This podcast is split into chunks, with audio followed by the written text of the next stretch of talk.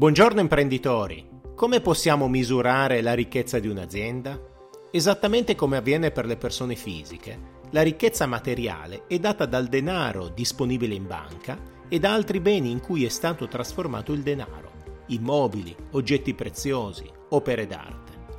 Per il calcolo della nostra ricchezza occorre però considerare anche i debiti, se sono proprietario di una casa del valore di 200.000 euro, sulla quale c'è un mutuo residuo di 70.000 euro, la mia ricchezza è pari solo alla differenza di 130.000 euro.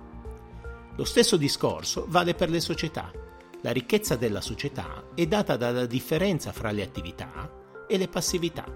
Tra le attività ci sono il denaro disponibile in cassa in banca, i crediti ancora da incassare, il magazzino da vendere, gli immobili, attrezzature e macchinari utilizzati per lo svolgimento delle attività.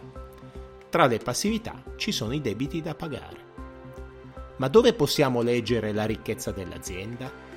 Nel bilancio, alla voce patrimonio netto.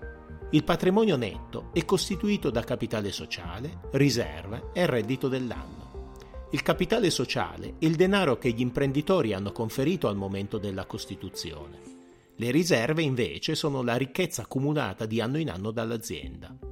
Un patrimonio netto elevato è pertanto indice di buoni risultati conseguiti negli anni o di grande disponibilità dei soci che hanno conferito il capitale. Ma dov'è la ricchezza che leggo sul bilancio, dal momento che non è presente sul conto corrente? Per toccare con mano la ricchezza dell'azienda, il patrimonio netto, occorre procedere all'incasso di tutti i crediti e alla vendita di tutti i beni, attrezzature, macchinari, immobili. E con quanto ora disponibile occorrerà pagare i debiti. Ciò che rimane rappresenta la ricchezza. La ricchezza quindi dipende dal prezzo con cui riusciamo a vendere i nostri beni, indipendentemente dal valore indicato in bilancio. Proprio per questo il patrimonio netto viene considerato come un valore ideale. Non confondiamo il patrimonio con il reddito.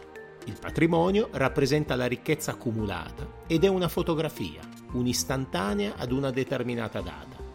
Il reddito invece rappresenta la ricchezza prodotta nel corso dell'anno e il film dell'intero anno.